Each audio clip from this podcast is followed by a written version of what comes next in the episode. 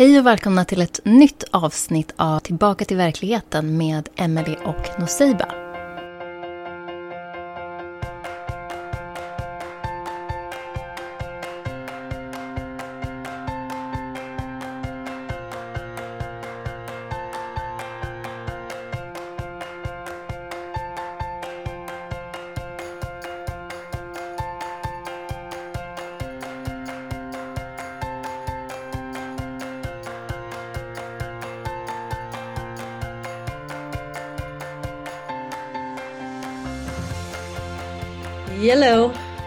Välkommen tillbaka till verkligheten med Emelie Umseiba.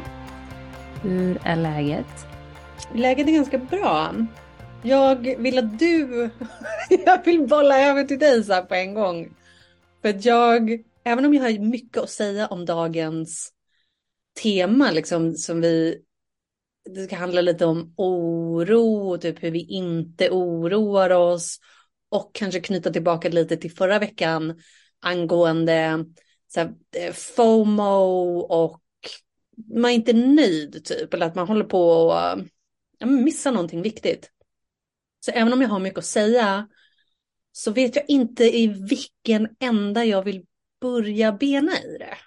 Jag tror att jag brukar börja så här ganska ofta, liksom att titta på skillnaden när det gäller oro eh, mellan när det är ett tillfälligt tillstånd som liksom kommer då och då, som är fullt naturligt. Och oro när det är mycket mer något som upptar ens eh, mentala sfär, liksom, eller som är mer som ett drag. För det går ju inte att undgå liksom att vissa, männer, vissa, männer, vissa människor eh, är mer oroslagda än andra som är väldigt mycket go with the flow och tycker inte alls att det är att oro är inte liksom någonting som kommer in i deras liv så där jätteofta. Jag tänker att det är väldigt viktigt att eh, särskilja de två.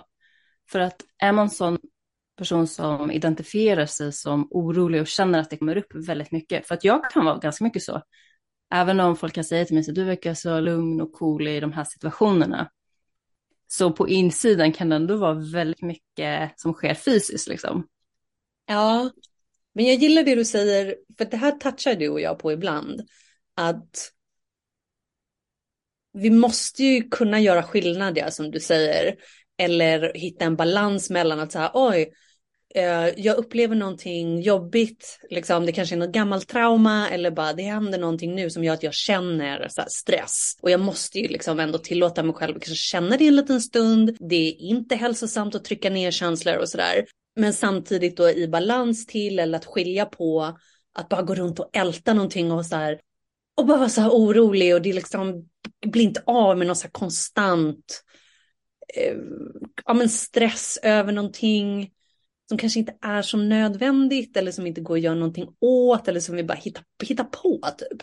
Precis, alltså jag tror att för många som är mer oroligt lagda, det behöver inte vara så, men en anledning till att det kan bli så är ju för att man har växt upp, antingen själv växt upp liksom en, i en otrygg miljö där man aldrig vet riktigt vad som kommer runt hörnet och man är ständigt i så alert mode och man gömmer sig ganska mycket i sin mentala sfär och försöker hitta lösningar. Så att varje lite så oförväntad grej som händer eller varje liten känsla av osäkerhet som dyker upp, som kanske man inte haft någon där som kanske tröstar, lugnar, sud som vi behöver liksom som barn främst.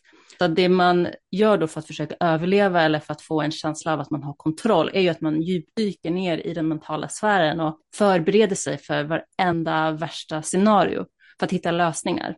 Och sen så kan ju det som sagt hänga med så att, att vara orolig, det har liksom bara blivit en del av hur man fungerar. Det är ens normala utan att man ens, kanske inte ens själv tänker på det. Oftast är det ju inte att man upptäcker det eller lägger märke till det förrän det går överstyr. Det kanske liksom börja störa ens vardagsliv till exempel, att kunna funktio vara funktionell i liksom samhället och sådana saker. Men annars kanske man inte, det kanske inte ens är någonting man lägger märke till. Sen behöver det inte vara att man har själv haft en otrygg miljö. Jag har sett det här ske från människor som har föräldrar som har varit i en orolig miljö, som man har helt enkelt ärvt. Sen kan de här föräldrarna vara hur bra och lugnande som helst, men barn är ju jätteduktiga på att snappa upp implicita meddelanden. Så att om man kanske inte pratar om oro på det sättet, men ser att mamma och pappa är väldigt oroliga och stressade ganska ofta, så kommer jag såklart också ta mig an det där beteendet och tänka att det är fullt normalt, man ska vara rädd. Ja men det där, alltså det där har jag gått och tänkt ganska mycket på senaste dagarna också, just att mm, alltså de allra flesta människorna, om det är någonting de tar liksom på allvar eller som de ändå så här, det här vill jag göra väl, så är, det, så är det ju att ta hand om sina barn. Eller att liksom uppfostra sina barn, ta hand om sina barn på ett bra sätt. Eller på, på ett gynnsamt sätt liksom för både barnen och alla andra och sådär. Och precis som du säger så, så här, alltså det här med de här med de underliggande känslorna, alltså barnen snappar ju upp det. Så något av det absolut viktigaste att göra sen när du som vuxen går och blir förälder, alltså du måste ju lära dig hur du, ja men så här, slutar oroa dig alternativt eller och bara processar negativa känslor och lär dina barn att det är okej okay att ha negativa känslor. Och sen så finns det saker som vi gör så att vi inte liksom fastnar i dem. För det är samma sak som, eller alltså på det vi säger, att det är bra att prata om negativa känslor eller negativa upplevelser med, eller i syftet att kunna släppa dem. Vi vill inte så här för all framtid älta någonting eller ursäkta liksom våra, våra destruktiva beteenden eller typ dysfunktionaliteter med att det är någonting som känns så jobbigt eller jag kan inte sluta tänka, oroa mig för det här som skulle kunna hända. Alltså poängen är ju att du ska se på det hela eller prata om det då så att du sen kan gå vidare och släppa det hela. Ja, precis. Alltså jag, jag tror ett, det är superviktigt som förälder att kunna vara liksom transparent med sina barn. Av att så här, jag känner mig lite orolig just nu för att påpeka så här, det är okej okay och man kan prata om det. Och sen så nu kommer jag göra så här och så här till exempel för att försöka må bättre, att man tittar på lösningar och att det är inte som att varje gång man har panik att man ska springa till sina barn och uttrycka det, men om man snappar upp att ens barn kanske har uppmärksammat att man är lite stressad eller vad det nu kan vara, att man är väldigt så här, öppen med att det här är känslan oro. Jag känner att det pirrar till jättemycket i magen och jag känner mig eh, orolig för om vi ska hinna med flyget eller inte. Men det gör vi säkert, eller vad det nu kan vara, att man visar på att så här, jag känner så här, men det här skulle ju kunna vara en potentiell lösning, eller det kommer lösa sig till slut, det kommer fixa sig, eller vad man nu väljer att säga bara för att visa att så här, eh, jag känner det här, men det kommer gå över, är liksom det jag försöker komma fram till. Alltså jag skulle vilja, eh, alltså, eh, eh, justera lite i det. För att jag tror inte, eller jag är, jag är ganska så övertygad ändå, om att det är inte så bra heller att prata så mycket med våra barn om att så här, jag, känner som, jag känner mig ledsen eller jag känner mig så orolig. Utan jag tror att vi, det är en bättre strategi att liksom lära eh, sig själv eller sina barn att eh, ja, men det, som, det med gränser och att så här, kunna tala om för sina barn eller visa sina barn att så här, vet du att jag behöver lite egen tid. Nej, jag kan inte göra det med dig just nu för att jag behöver ta egen tid och sådär. Och så att man kan komma undan och processa sitt egna liksom till, på sidan av. Och inte så här, tala så mycket med sina barn om alla sina negativa känslor. För att barnen kommer liksom ta på sig ansvaret för ditt välmående. Och då har vi helt plötsligt vänt på så här föräldrar och barn steken. Alltså barn är inte kapabla till att liksom hantera vuxenkänslor eller ta ansvar för sina föräldrar. Så det tycker jag är en viktig parentes att bara lägga, lägga in. Absolut, alltså jag menar ju såklart inte att man varje gång man känner sig arg eller orolig, som sagt, att, eller känner panik för den delen, att man ska uttrycka det för barnet. Jag menar främst liksom när man märker att ens barn snappar upp att man kanske är stressad eller att någonting sker. För att jag tänker att om man inte eh, i alla fall samma för barnet att det här sker just nu. De kommer ju märka av det och känna av det i alla fall. Så att om man kan, alltså man acknowledge liksom att jag känner det här just nu, men man också kommer med en lösning. Man ska ju såklart inte dumpa sina känslor. Sen beror det lite på såklart situationen och ålder och sådana saker. Ja, men jag förstår vad du menar med att liksom avdramatisera det. Ja, men precis. Avdramatisera det och liksom normalisera det lite grann, för det är livet. För jag, jag tycker mig att det är lite av en så trend av att så här, man ska skydda barnen från negativa känslor så gott det går. Istället för att från ganska ung ålder försöka visa att så här, det här är normalt att känna det kommer och går. Det är inget som behöver skyddas ifrån. Det är liksom en del av livet och att man som förälder bara visar att men jag är här med dig liksom, i de här negativa känslorna. Det är ingenting farligt och det är inget som kommer ta kål på en liksom, utan negativa känslor kommer och de går och saker, det är liksom bara en del av livet och ju tidigare barn lär sig det, desto bättre, så länge de har föräldrens stöd i det, så att de inte liksom lämnas ensamma i det, eller som du var lite inne på, att man lägger över sitt egna på barnen. Det är ju bland det värsta man kan göra. Och sen så inte hitta någon lösning och inte vara med dem i den känslan. Nej, visst. Alltså det svåra här då, om vi pratar just liksom, nu när vi har kommit in lite på det som är, har med barnen att göra. Det svåra är väl att det är så fruktansvärt mycket vuxna som inte vet hur de ska hantera sina egna känslor eller som aldrig har bearbetat känslor från barndomen. Liksom. Eller ja, gissningsvis så är det det här folk kommer till dig för. För att de bara, hej, jag har en massa obearbetade negativa känslor typ fast i mig som jag inte eller som påverkar mig negativt liksom. Jag vet inte vad jag ska göra. Ja, alltså det är därför jag är lite inne på det här att man, man visar liksom att jag känner det här och det här är min lösning. Det är klart att det kräver ju en viss typ av självmedvetenhet, självinsikt och man har gjort ett visst känslomässigt arbete själv för att ens kunna ha en tilltro. Man ska ju inte ljuga för barnen och säga att det här kommer lösa sig om jag inte tror på det, utan det ska ju komma från en plats av någon typ av tillit eller tilltro till situationen. Så att ja, absolut, det krävs ju lite av en som förälder då, att man kanske har kommit en liten bit för vägen för att ens kunna använda en sån typ av strategi. Annars är det ju som du säger, om man bara säger jag är stressad och sen går därifrån till ett barn, det kommer inte göra så att någon mår mycket bättre. Förmodligen förvärrar det bara situationen för barnet. Uh, min sista sak att säga gällande barnen, det tror jag, eh, jag gissar, eller jag tror ganska starkt att vilket som passar bäst för vilket barn beror väl ganska mycket på vilket temperament liksom det här barnet har eller vilken, vad, är det, vad, vad barnet har för personlighet, helt enkelt. Och eh, jag säger det för att eh, jag ska dela med mig av att jag gjorde ett personlighetstest nu härom nyligen. Du, eh, ni kanske har hört talas om Jordan Peterson? Vet du om det Ja, jo, jag har hört talas om honom. Just det, han är någon så här, jag vet inte varför det är viktigt att säga att han är en klinisk psykolog eller clinical psychologist. Han, eh, ja, men han har väl god status. han, han har varit professor på Harvard och han, alltså han, han är jättesmart och liksom filosofiskt. Jag gillar honom skarpt. Hur som helst så gjorde jag hans personlighetstest relativt nyligen. Och eh, det visar sig att jag är liksom exceptionellt högt, eller jag landar exceptionellt högt på skalan av att vara neurotisk. Det kliniska begreppet då på att så här, vara väldigt känslig för negativa känslor eller upplevelser, så här, extremt känslig. Och det är väl i princip det vi pratar om när vi pratar om att så här, eller oro kan ju i och för sig handla väldigt mycket om att vi har hamnat i framtiden över saker som inte har hänt. Ja, det är alltid så med oro. Just det.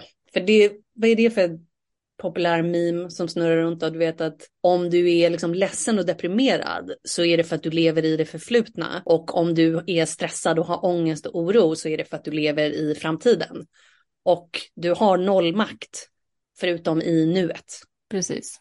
Alltså det är ju det som är så intressant med specifikt oro för att jag tror att det är lätt att höra, du vet, sådana att man slänger ut sig sånt som att men det är framtiden. Men alltså när man verkligen så här, tar det på allvar, att så här, det här som du faktiskt är stressad över har inte hänt. Och det är därför jag menar liksom att för vissa där oro nästan blivit som en livsstrategi. Det är ju människor som konstant projicerar hot utåt, framåt, citattecken, som nästan aldrig sker. Det är väldigt sällan det faktiskt blir så illa som man utgår känslomässigt från att det kommer bli. Alltså man lever utifrån ett tillstånd som är väldigt negativt och som inte bidrar till någon lösning egentligen. Ja, procent. För det där var jag också inne på, eller att det måste nämnas liksom, att 99 procent av det vi går runt och oroar oss för, alltså det händer aldrig ens en gång. Det blir liksom aldrig verklighet. Så att det är extremt onödigt eller liksom slöseri med energi och desto mer vi kan påminna oss själva om det, alltså desto bättre. Eller det är verkligen ett utav knepen till att så här, inte oroa dig så mycket för att det kommer typ aldrig, det kommer liksom inte hända. Nej, precis. Sen så om jag får vara lite filosofisk och gå lite djupare, så har jag en liten teori om att människor som är väldigt oroligt lagda känner en enorm sårbarhet för nuet. Alltså det är som att de har väldigt svårt att vara här och nu och släppa tankar kring framtiden.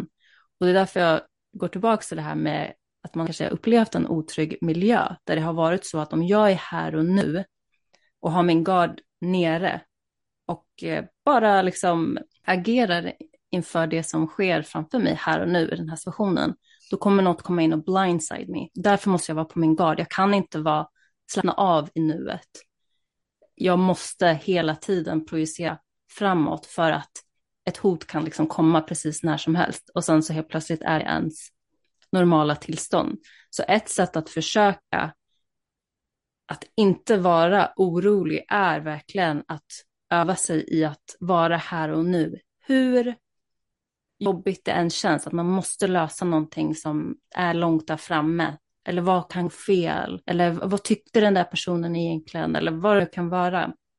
Att ständigt komma tillbaka till sin kropp och till sina sinnen och lägga märke till hur ofta hjärnan faktiskt hoppar framåt eller drar vissa slutsatser som inte ens är sant. Så det är en övningsgrej och det är ett, oftast i alla fall, ett väldigt starkt mönster just för att det är så kopplat till den här överlevnadsinstinkten eller självbevarelseinstinkten ska jag säga. Så att det kräver ganska mycket av en, men det är värt det, för det, som du säger, det drar otroligt mycket energi och det stör ens livsupplevelse. ja. Jag, ehm, då, nu när jag i och med att jag har nördade ner mig, eller liksom jag, jag bingeade eh, psykologiska föreläsningar och sådana där saker så här, liksom, du, vet, du vet hur man snör in på sina saker och så anammar vi och lär oss liksom språket där, däromkring. Så då var jag så här, jaha, för jag har väl alltid vetat att jag är liksom känslig för jag är känslig för vibrationer och jag känner mycket känslorna och sådana här saker. Alltså neurotisk. Och kvinnor är ju i regel lite mer neurotiska än män eller liksom lite mer känsliga för negativa upplevelser och sådär än vad män är. Men så bara för att jag fick ett nytt eh, liksom, språk på det så jag måste jag bara, okej, okay, jag ska googla loss typ. Alltså vad är, vad är den bästa strategin då för att vara mindre neurotisk eller liksom mindre så här, ja, men orolig? Och det är precis det du säger, alltså att så här, öva upp självdisciplin. Eller disciplin och att vara i nuet, alltså håll dig busy. För att många gånger också så är det så här, alltså oro det är ju liksom anledningen till att du är så orolig. Det är också för att du har lyxen till att gå runt och typ fundera på om du är lycklig eller inte och vad som skulle kunna liksom göra dig olycklig i framtiden eller varför du var olycklig i det förflutna och sådär. Så att det viktiga är att komma tillbaka till någonting du gör just nu och håll dig själv ja, men busy. Alltså gör någonting så att ditt, din mentala sfär liksom, och dina tankar är upptagna med någonting annat än den här oron.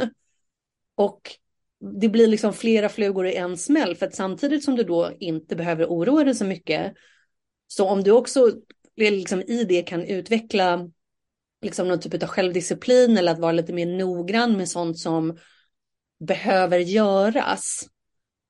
Då kommer du ju också göra de här sakerna som förhindrar att negativa saker händer sen i framtiden. Typ att ja, men du ser till att du har koll på din ekonomi. Du typ kollade dina kvitton från förra månaden och har därför en bättre så här, överblick på ja, men ditt ekonomiska läge, vilket sänker din stress. Liksom, för det är mycket det är mycket som vi säger av oron som bara är det här att man inte, det är så ovisst liksom, eller att man har, um, det har samlat saker och ting på hög, du vet, att man inte, det som är prokrastination, va? eller så här, vi tar inte tag i det som vi vet att vi borde ta tag i. Och ett bra tips också som var på den biologiska nivån. Alltså så här rent vad händer kemiskt i din kropp liksom. Den här Jordan Peterson han sa det. Har man något av det som for reals typ kan så här, sänka din neurotism eh, något enormt. Det är om du bara ser till att så här, äta riktigt mycket till frukost. Alltså ät en så här stor, för du vet jag har också alltid varit en som säger men vi har att eh, frukosten är dagens viktigaste måltid, bla bla bla, men jag är inte hungrig på morgonen, alltså jag är inte sugen och sådana här saker. Och jag har liksom aldrig brytt mig om att försöka ändra den där vanan speciellt mycket. Förrän jag ja, men fick, fick den här nya, nya taken på saker och ting. Och för det måste jag ändå erkänna att alltså min extrema känslighet typ det påverkar ändå negativt ah, mina relationer, i princip alla mina relationer. Och jag vill inte det. Alltså jag, jag vill ha fina relationer med alla i mitt liv. Så jag sa okej, okay. alltså mycket frukost, så här, ät mycket mer än vad du vill. Ät frukost, mycket protein, mycket fetter. Och sen så ser du till att du så här, går upp och går och lägger dig på samma tider i princip. Mm. Ja, men det är väldigt bra tips. Alltså jag tänker det första det här med att eh, man gör det man kan. Alltså typ att om du har ett framtida problem långt där framme, att man gör upp en plan liksom, för hur man ska hantera den situationen. Men bara det att man ska vara lite försiktig med att det inte går över till någon typ av perfektionism där man ska veta precis varenda lilla detalj. För det är oftast det som jag märker med min oro ibland är att det handlar egentligen inte om problemet där ute, utan det handlar om att jag har bara oro just nu. Så det som händer när jag försöker komma på plan är, men hur gör jag om det blir så? Hur gör jag om det blir si? Alltså man kommer på alla möjliga vinklar. Alltså det blir liksom en stor grej, en stor skapelse av oron. Men jag tänker att man tar ner det på en nivå där det blir väldigt praktiskt. Okej, okay, planet lyfter nio. Nu bara för att jag har varit ute och rest så är det väldigt aktuellt, för det här är något som brukar stressa mig väldigt mycket flygtider, jag vet inte vad det är, men det är någonting med det som brukar stressa mig ganska mycket. Okej, okay, då måste jag alltså gå upp då, jag tar den bussen, nu är det bestämt. Jag behöver inte fundera 111 gånger på om jag ska ta den kvart i sju eller kvart över sju. Nu har jag bestämt kvart i, nu är det det, nu är det stopp. Så att eh, man försöker ha, och sen så använd dina sociala resurser så mycket som det går. Prata med folk eller kolla online. Eller, ibland kan det vara skönt att bara känna att ja, men andra är också nervösa innan en tandläkartid eller oroliga för eh, vad kommer hända nu när jag ska iväg med mitt barn för första gången eller jag ska lämna mitt barn för första gången eller vad det nu kan vara. Så att man hittar liksom sitt, sin eh, community. Jag är alltid för communities, både in real life och online. Det finns alltid någon som har varit i samma sits som förstår så att man vet att man liksom inte är ensam.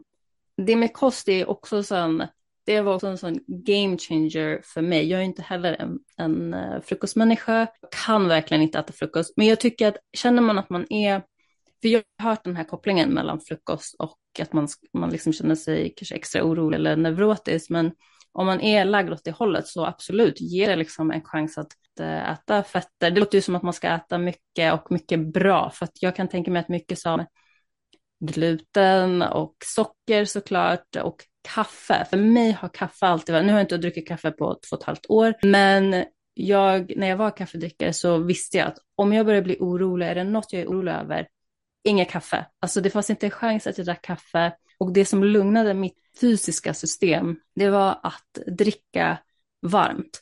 Så att då är det örtte eller det är eh, soppor till lunch. Och inte där jag behöver tugga så mycket, utan det ska liksom snabbt ner, för oftast aptiten går oftast ner ju mer orolig man är, så att man får i sig någonting i alla fall.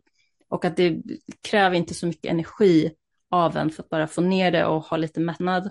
Och ett annat tips är också, jag hade ett jobb en gång i tiden där jag föreläste väldigt mycket för stora aulor och jag brukade bli otroligt orolig och nervös innan. Mm. Och ett tips är att värma eh, sesamolja och sen smörja in sig med det det har också en så här lugnande. Det här kan vara ren placebo från mitt håll, jag har ingen aning, men jag vet att det var liksom en del av min rutin. Så örtte, sesamoljan, eh, varm soppa och bara tänk jättemycket på andningen och stretcha och aktivt försöka slappna av. Det är jättelätt att man spänner käkarna till exempel, man kanske börjar massera dem lite eller man axlarna och sådär.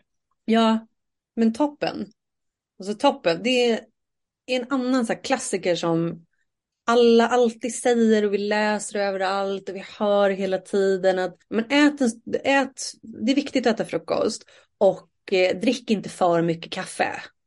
Och sen så, alltså jag har hört det också sedan jag var tonåring men jag har liksom inte riktigt brytt mig. Förrän jag som jag säger också började så på riktigt typ reflektera över så här, vad är konsekvenserna av min typ överkänslighet eller min oro.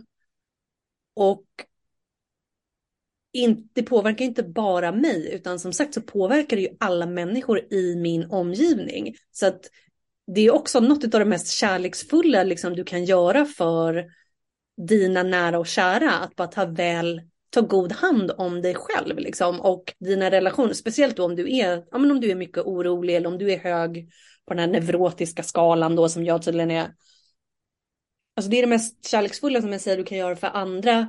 Alltså jag tänker också att, eh, att det är jättebra att eh, när man inte är orolig, alltså när man känner sig i neutral läge, eller om man ska säga att man har en konversation då med dem omkring sig också, om att när jag blir orolig, då känner jag så här, då tenderar jag att göra så här, och ta till sitt sociala nätverk som resurs. Så här, vad kan de göra för dig? Ska de lämna dig i fred då? Ska de krama dig? Ska ni gå igenom eh, någonting tillsammans? Vad är rutinen? Vad är så här, jag tänker direkt på min brorsa då som är autistisk, för han kan bli otroligt orolig av sig. Och då finns det vissa go-tos som jag och familjen går igenom för att vi vet att okay, nu har ni det här tillståndet, då måste vi skriva upp en lista, en kalenderlista där vi skriver upp exakt vad vi ska göra, vi ska planera exakt vad vi ska äta till frukost, lunch, middag, efterrätt, vad ska vi baka, alltså så här, det är bara ett sätt att ge personen stöd som kanske är orolig eller neurotisk lagd. För det är inte lätt för personen som upplever det heller. Och det är oftast då mer än någonsin som man faktiskt behöver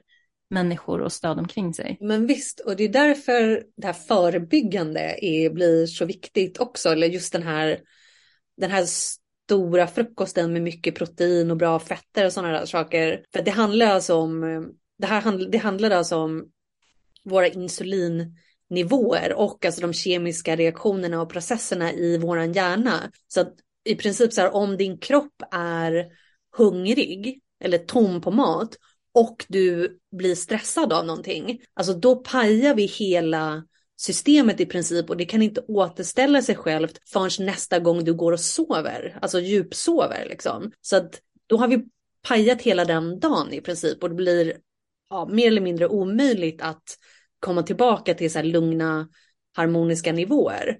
Så att, att bara, vad säger vi, ja, men att undgå det eller kringgå det och se till att den där ultrastressade situationen inte kan hända. Ja men great. Ja, alltså apropå det. Jag vet att jag har nämnt det någon gång innan. Men, alltså verkligen ett sätt som jag byter mönster verkligen. Alltså, alltså oro eller nervositet eller ångest. Det är verkligen varm dusch. Jag vet inte vad det är. Det är någonting som återställs när man bara så här hoppar in i duschen och, eh, eller för mig blir det så, så det är bara tips. Det är, alltså det är så individuellt. Det, är också, det här är också verkligen mycket så här trial and error. Man får testa sig fram helt enkelt. Just det. Och så vill jag säga det, apropå som du säger att man har, alltså vi har vårt lilla nätverk runt omkring oss eller våran, våran community och vi pratar om det speciellt, inte bara för kvinnor, men den feminina principen då, kanske mer korrekt sagt. Eh, men det jag menar med var att vi pratar om det när vi pratar om eh, liksom feminin energi och sådana där saker, hur man kan stärka den och ra, ra, ra. Att det här att be om hjälp. Alltså att ringa till vänner eller bekant eller någon och så prata igenom sin lilla oro med någon, med någon eller det som har dykt upp. Eller att helt enkelt be någon om hjälp. Typ när du är så här, ah, men hur ska, jag, hur ska jag lösa den där med resandet då? Hur ska jag kunna komma till stationen i bra tid eller rara? Alltså be någon skjutsa dig. Typ. Ring och be om hjälp. För det gynnar liksom både oss, att vi känner oss stöttade och det finns någon att bolla med. Man kan få, du vet någon bara, men du är ju knäpp, varför oroar du dig över det här? Gör bara A, B, C och så kanske problemet for reals liksom är löst. Om det, om det är den typen av problem eller oro. Så det är, visst att det är bra för dig, men det är också bra för andra människor att vara behövda. Vi har liksom hamnat i någon kultur ofta nu av att vi vill aldrig störa någon. Vi vill aldrig vara till besvär, vi vill aldrig vara i vägen. Men det är egentligen liksom att ge någon en jättestor gåva av att säga jag behöver dig. Kan du, alltså jag behöver dig, du är viktig eller du kan göra skillnad. Och inte bara det, men vi sätter också igång liksom tillbaka kakan. Att om någon gör dig en tjänst, automatiskt då så betyder ju det att nu är jag skyldig dig någonting tillbaka? Och då har, då har vi helt plötsligt börjat med våran, alltså att stärka en, ett community, eller du har börjat skapa dig ett community eller en, alltså en ny vänskap eller du ser till att behålla den relationen som du redan är i bara genom att be någon hjälpa dig. Mm. Ja, alltså jag tycker det är jättefint och det var ju typ mitt nyårslöfte, inte för att jag är så mycket för dem, men att jag, jag bara, jag ska vara jättejobbig, jag ska be om hjälp precis hela tiden för att här, komma in i en vana. Det är så lätt att falla in i Miss Independent, liksom när man har levt så.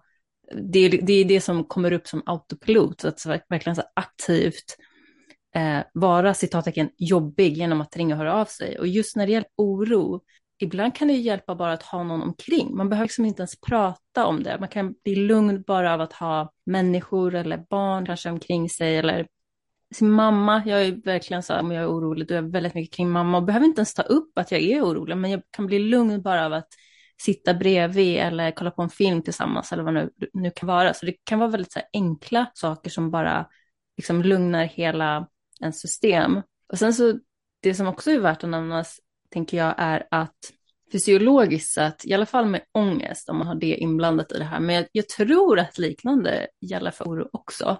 Det som går igång i en fysiologiskt eller biologiskt, eller vad man ska säga, det filtreras genom vissa tankemönster som, som gör att man tolkar liksom kroppssymptomen som någonting negativt. Men det är liksom precis samma sak som sker i kroppen när man är glad eller excited, liksom. Att man är taggad på någonting. Det känns liksom lika i kroppen, men då går det igenom positiva trosystem. Så att jag vet att jag började för ganska länge sedan, om jag, jag kände ångest specifikt, men även oro vissa gånger, om jag kände det i kroppen så brukade jag bara säga till mig själv så här, det kommer bli bra. Jag vet inte hur, men det kommer bli bra. Så här, för att då ändrades det från så katastrofkänsla till att det liksom lättade och det blev lite mer så här positivt. Lite så här, du vet när man är jätteexalterad inför någonting eller man är liksom lite så här, för det är samma så sug typ i magen som uppstår. Vi båda. Du har rätt, alltså du har rätt, för det minns jag också när jag fattade liksom att polletten föll att nervositet och eh, liksom nyfikenhet, det är egentligen samma känsla. Mm. Eller som du säger, att vara ja, exalterad eller att vara nervös, det är egentligen samma sak. Det är bara beroende på hur, vad vi gör för kopplingar liksom, i stunden och till vilken situation vi lägger på det hela. Och så så du, du är helt rätt. Jag tänker också på det du säger om att ja, men om att vara lite fys, ha folk omkring sig fysiskt. Eller, till, eller tillbaka till det här liksom att men vi behöver ju andra människor och andra människor behöver dig. Alltså det är viktigt att rå om sina relationer, både familjen och vänner, bekantskaper, kollegor, alla vilka det nu kan vara. För samtidigt som vi, eller du vet, när jag, du vet, när jag tittar mig omkring på världen och så här, oj, vad är det för fel på den egentligen? Det är typ hela tiden så kan man ju koka ner det hela, hela till att människor går runt och känner sig så fruktansvärt ensamma.